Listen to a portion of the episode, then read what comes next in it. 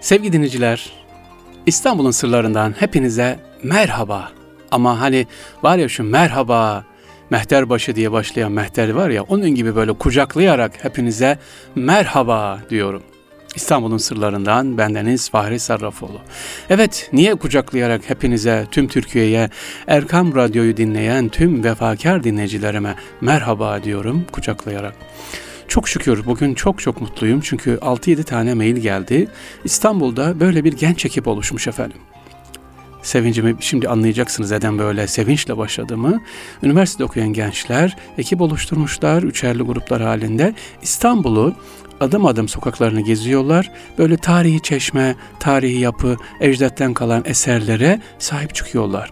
Fotoğraflarını çekip ilgili birimlere gönderiyorlarmış eksiklerine. Mesela çeşmelere çöp atılmış, üzerlerine yazı yazılmış. Ya da yolun altında kalmış çeşmeler, ya da herhangi tarihi bir eve yapılan, tarihi bina yapılan zararları bunları hocam fotoğrafla çekiyoruz, gönderiyoruz diyorlar. Ne kadar güzel. Ben de dedim ki inşallah sizleri bunlara bir devam edin. Radyomuza davet edeceğim. Burada arkadaşlarımızla tanışacağız, görüşeceğiz. Çok güzel. Elhamdülillah yani kaç yıldır devam eden İstanbul'un Sırları programı bu Erkam Radyo'da bir hayra vesile oldu sevgili dinleyiciler. Bir hayra üniversite öğrencilerimizin üçlü grup oluşturup İstanbul'u gezerek tarihi eserlerinin eksiklerini, yapılması gerekenleri fotoğraflayıp bildirmeleri çok güzel beni sevindirdi. Allah daim etsin. Sadece İstanbul mu? Hayır. Bulunduğunuz yerdeki tarihi eserleri Konya'da, Çorum'da, Adana'da, Hakkari'de nerede varsa sevgili gençler, oradaki yaşayan kardeşlerimiz sahip çıkalım, ilgili birimlere gönderelim inşallah. Evet, bununla ilgili sevgili dinleyiciler, geçtiğimiz günlerde bir başvurum olmuştu CİMER'e.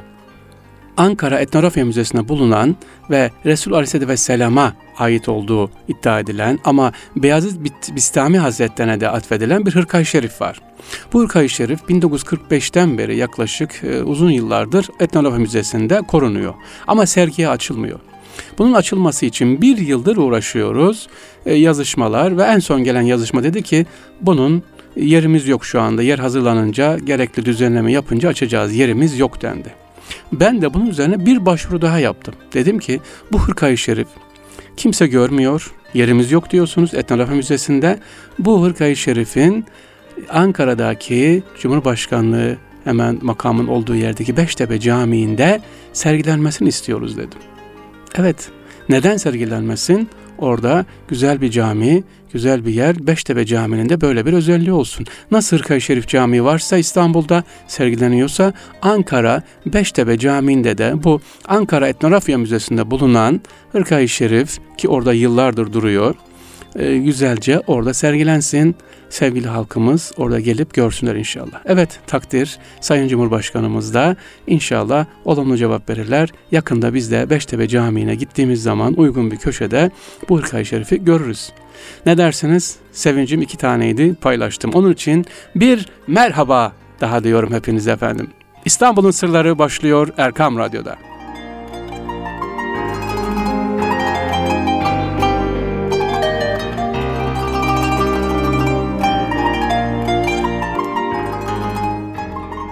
Sevgili dinleyiciler, İstanbul'un ortasında namazgah. Bugünkü konumuz bu, namazgah.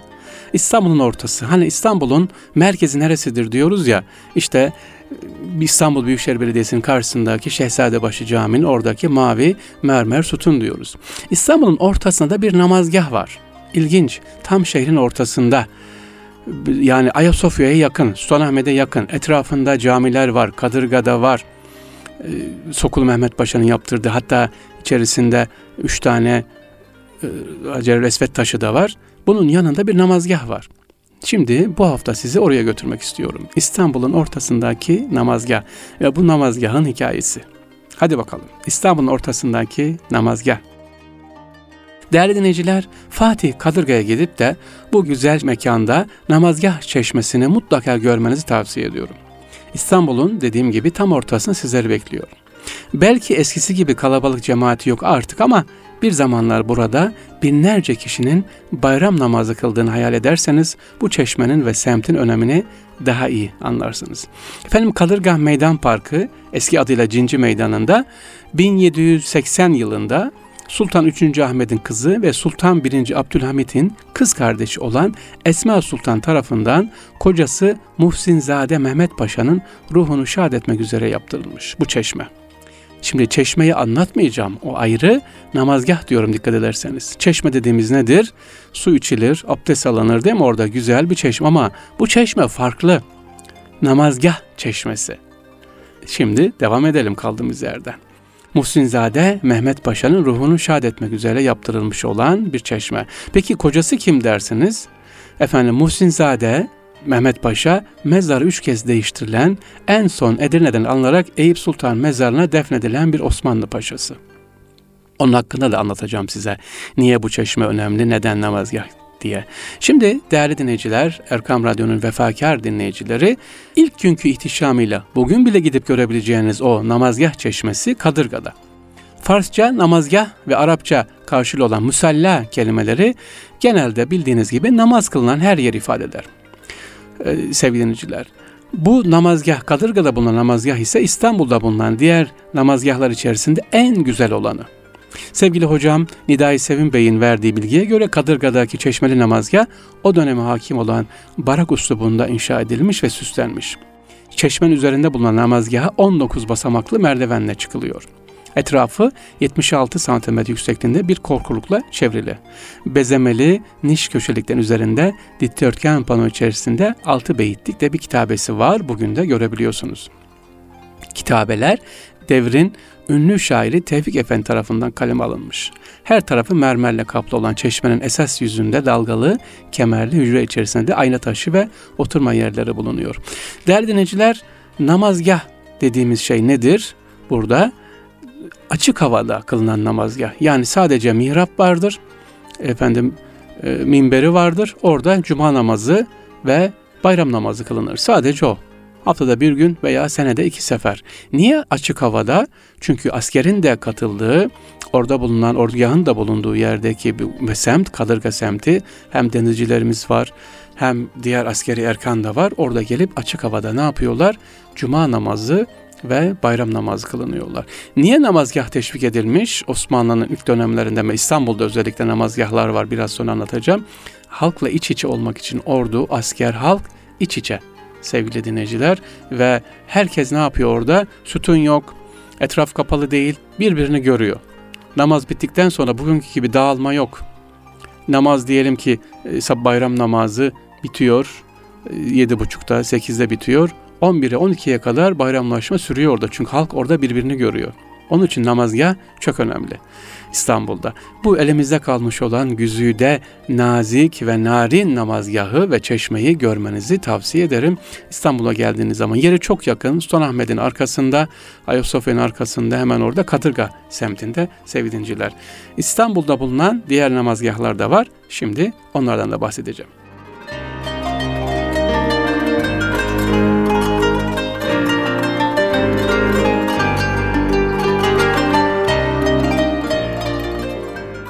Değerli dinleyicilerimiz, bir çeşme, yanına inşa edilen namazgah alanları ve kıble, mihrap taşları.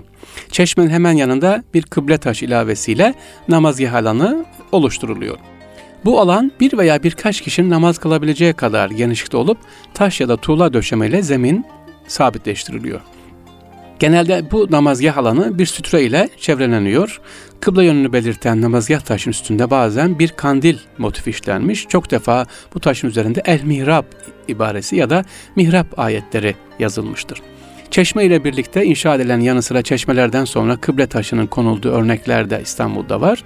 İstanbul'da nerede ben hocam görebilirim başka kadırgadan başka derseniz eğer Bulgurlu namazgahı var eski namazgahlar bir tanesi 1654'te. Beykoz İshak Ağa namazgah çeşmesi var. Üsküdar Ayşe Hanım namazgahı var. Zeytinburnu Mustafa Efendi namazgahı var. Yine Bezme Alem Valide Sultan Çeşmesi namazgahı var. Bostancı'da Abdullah Ağa namazgahı, Üsküdar Bekardere Sokağı namazgahı ve Alamda namazgahı sayılabilir. Bunlar bugün gidip görebileceğiniz namazgahlar sevgili dinleyiciler İstanbul'da. Ama size anlattığım namazgah Kalırga'da bulunan Muhsinzade Mehmet Paşa namazgahı ki Esma Sultan tarafından yaptırılıyor. Birinci Abdülhamit Han'ın kız kardeşi gidip görebilirsiniz. E, hem de etrafında güzelce oturup dinlenebilirsiniz efendim. Ha gittiğiniz zaman bu namazgaha sizi bir sürpriz daha var karşılayacak değerli dinleyiciler. Nedir o da? Hemen namazgahın karşısında Fatih Belediyesi'nin hazırlamış olduğu güzel e, fotoğrafçılık müzesi var. Bu müzeyi de çocuklarınızla birlikte gezebilirsiniz. Evet, fotoğrafçılık müzesi. İnşallah onu da bir başka zaman anlatırız ama hazır Kadırga'ya gitmişken bu fotoğrafçılık müzesinde gezin, çocuklarınızı götürün, fotoğraf makinelerini, fotoğrafları, oraları inşallah gezsinler efendim. Amacımız ne? İstanbul'a sahip çıkmak, İstanbul'u tanımak. İstanbul'un sırlarındasınız. Devam ediyor. Konumuz namazgah.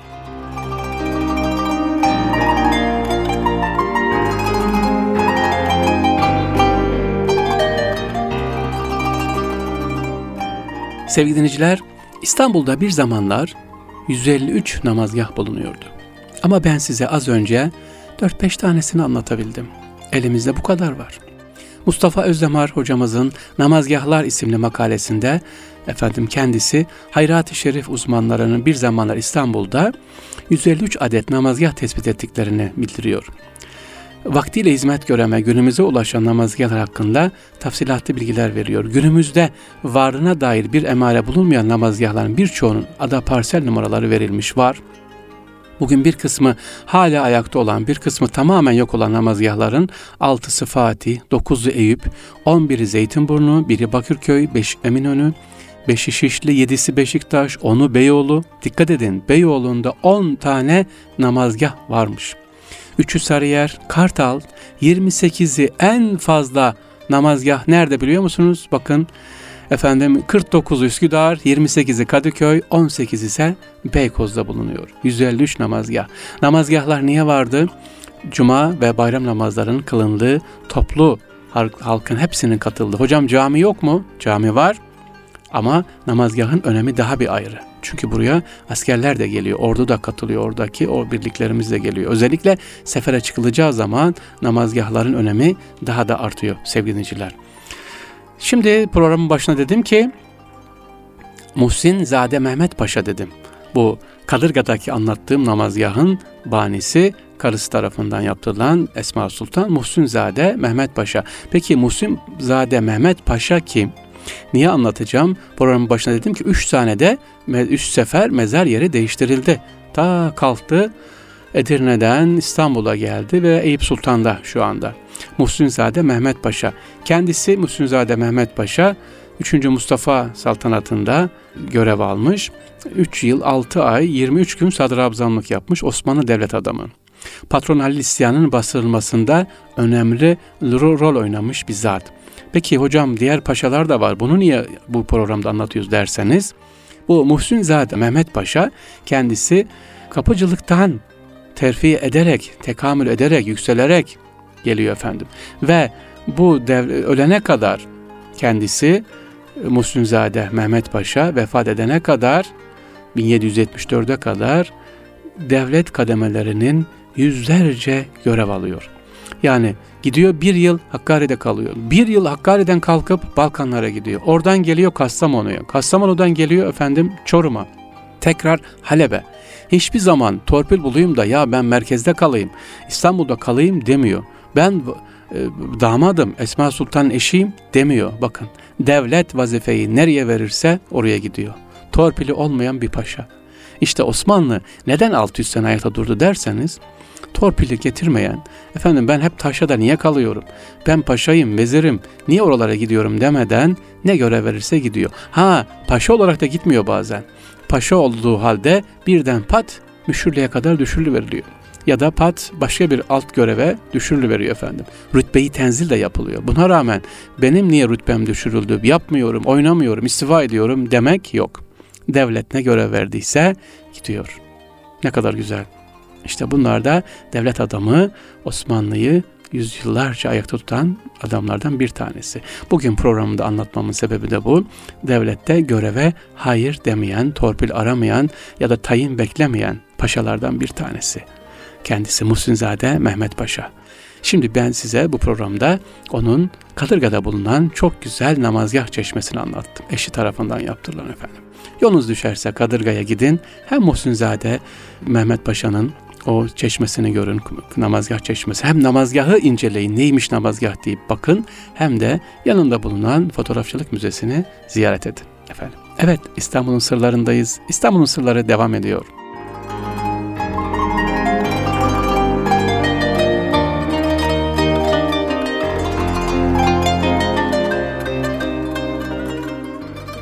Sevgili dinciler, program açarken neşeliydim. Çok güzel, mutluydum. Ne dedim size? Gençler İstanbul'u geziyorlar. Adım adım inceliyorlar ve nerede bir eksiklik varsa ilgili birimlere, beyaz masaya hatta CİMER'e kadar bildiriyorlar bu sevincim. Ama şimdi anlatacağım biraz hüzünlü. Sorum şu, ikinci bölümde İstanbul'un sırlarında gelecekte İstanbul surlarını görebilecek miyiz?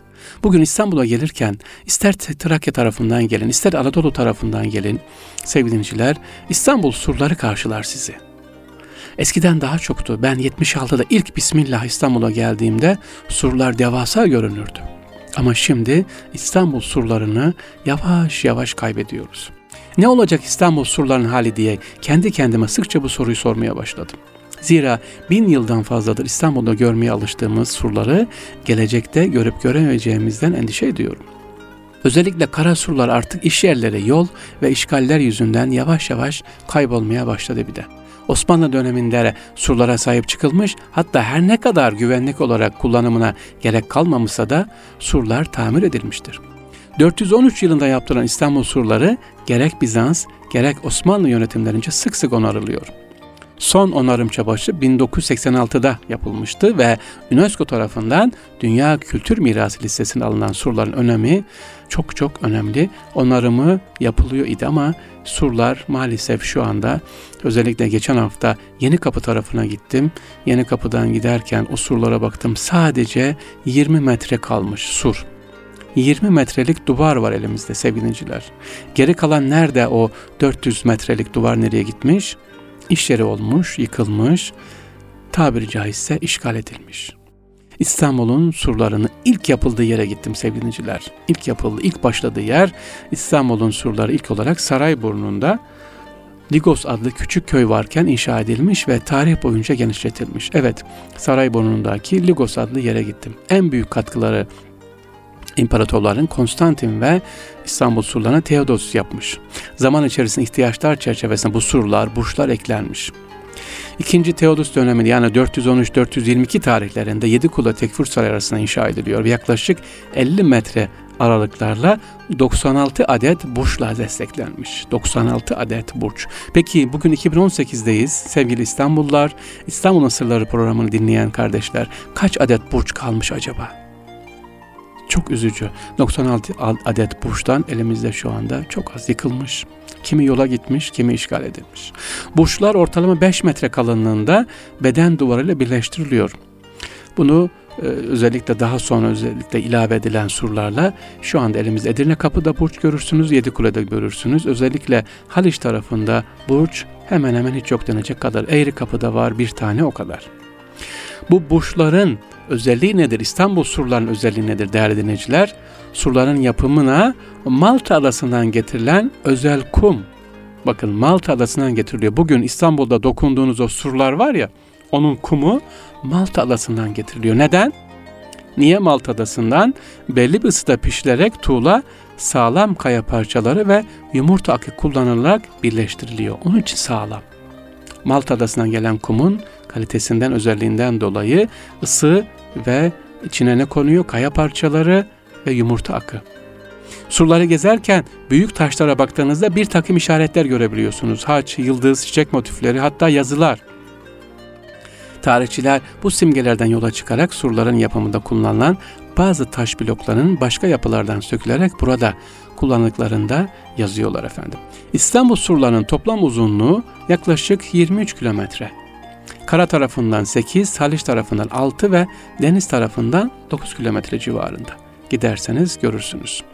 Aa surlar dedik ama surlarla iş bitmiyor sevgiliciler. Bugün göremediğiniz, çocuklarınıza, torunlarınıza anlatamayacağınız bir yer daha var surların hemen yanında. Ben buna şahidim, biliyor idim efendim. Nedir? Hendekler. Surlar tek başına değil. Önce hendek var. 7 metre derinliğinde. Hatta bazen 15 metreye kadar uzanan hendekler vardı. Öyle surların açılması kolay değil. 1453'te ordumuz geldi ama hemen hop pat içeri girmedik. O hendekler aşıldı. Surlar, içinde lağım suları var. Pis sular var. Onlar aşıldı. Peki bu hendekler şimdi nerede? Hadi gidip görelim 2018'inde var görebilir miyiz? Görürsünüz. Marul var, maydanoz var. Ya bahçe yapılmış. İstanbul surları deyince hemen aklımıza hendekler de gelir sevdinciler. Sura ulaşmadan önce hendeklerin de aşılması gerekiyordu. İçi su dolu hendekleri kara surlarının en önemli unsurlarından. Saldırıya hazırlanan düşman önce 10 metre kadar derinliği, 20 metre kadar da genişliği olan bir hendekle karşılaşıyor. Hendeğin arkasında yine birkaç metrelik ilk duvar var. Bunu aşınca da dış surlara giriyoruz. Kalınlığı 2 metre bu dış sur, surların, yüksekliği 8,5 metre. Dış duvarda az önce demiştim 96 burç vardı. Bunlar genellikle dört köşeli kuleler. Sevgili dinleyiciler. Dış duvarda 96 burç bugün elimizde yok. Şimdi iç ve dış duvar arasında peripolos denilen 15-20 metre genişlikte bir mesafe kalıyordu. Surların uzunluğunu bahsettik 22 kilometreydi. Şimdi hendek dediğim hendek gitti ne var elimizde? Kara surları bostanlar geldi. Ya bostanlar var. Onlar yıkıldı büyük bir kısmı sevgili dinleyiciler. Marul, soğan gidip orada alabilir. Özellikle Zeytinburnu'nda gidip hatta satıyorlar. Alabilirsiniz. Peki hocam oradan marul, soğan işte havuç alalım mı? Belediye kaç defa yasakladı sevgili dinleyiciler? Ama niye yasakladı? Çünkü kullanılan su lağım suyu. Oradan çıkartıyorlar ya sağlığa zararlı. Aklınızda olsun. Aman ne güzel göbekli marul deyip de hemen hendeklerin olduğu bulduğun yere Zeytinburnu'ndan, Yedikule'den, e, Samatya'dan, Edirne Topkapı tarafından bir şey alışveriş yapmayın bu hendeklerden. Bostan olmuş. Çünkü kullanılan su temiz su değil aklınızda olsun sevgili dinleyiciler. E, bugün Galata'ya gittiğiniz zaman sevgili dinleyiciler elimizde orada da sadece 100 metrelik bir sur kaldı ki İstanbul surlarının en kalını olan surlardan bir tanesiydi. Elimizde yok. Tarihi burçlardan hangisi ayakta dersen Yedi Kule, Sulu Kule, Anemes, İsaokos, Mermer Kule bunlar. Bunların çoğu da zaten zindan, hapishane ve darpan olarak kullanılmış surlardan sevgili dinleyiciler. Peki olmazsa olmaz bir şey daha var şimdi. Programımızın yavaş yavaş sonuna geliyoruz. İstanbul kapılarını da anlatmak istiyorum değerli dinleyiciler. İstanbul surları boyunca ana kapı ve yan kapılar vardı. Kapılar duvarda 5 metre genişlikte bir kemer altındaydı. Ana caddelerin geçtiği Topkapı ve Edirne Kapı dışında kapılar yan yana iki arabanın geçemeyeceği kadar dar. Şimdi bunların bir kısmı gitti. Edirne Kapı'da yok göremezsiniz. Topkapı'da yok. Belki Çatlatı Kapı'da ha var görebilirsiniz. Evet gittim gördüm. O darlık devam ediyor var. E, bir de sevgili dinleyiciler nerede var? E, ha Belgrad Kapı'da var. Belgrad Kapı ile Merme, Mevlana Kapı'ya gittiğiniz zaman zaten arabalar oradan geçemiyor. Gidiş dönüş tek e, değil biri beklemek zorunda. E, buralarda kapılarımızı görebilir. Eskiden 55 tane hatta 60 tane kapı olduğu kayıtlarda var ama elimizdeki kapı sayısı şu anda sevgili yani gördüğünüz tarihi kapı 15-20 tane. Ahır Kapı, Fenerli Kapı, Ayasofya Kapısı, Balıkhane Kapısı, Odun Kapısı, Çatladı Kapı, Yeni Kapı, Samatya, Narlı Kapı, Belgrad, Mevlana, Edirne Kapı, e, Aya Kapı, Cibali Kapısı, Yalı Köşkü Kapısı, Sirkeci Kapısı. Bunların birçoğu bugün yok. Sadece kağıtta anlatıyoruz. Ama kaybolmadan gidip görün Topkapı'yı, Mevlana Kapı'yı, Sevidince Yedikule'yi bunları görün.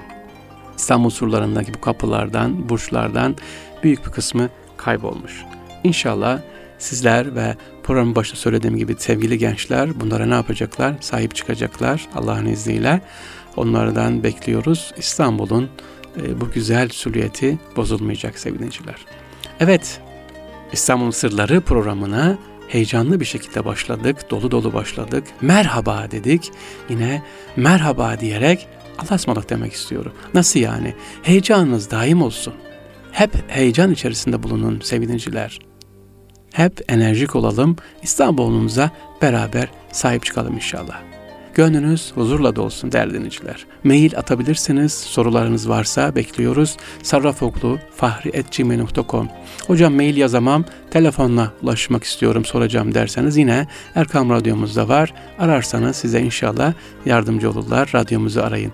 Önerileriniz varsa bekliyorum. Özellikle müzelerle ilgili sizden bekliyorum öneri. Çocuklarımı hangi müzeye götüreyim diye size cevap verebilirim, anlatabilirim, söyleyebilirim inşallah. Allah'a emanet olun efendim. Gönlünüz huzurla dolsun. Hoşçakalın.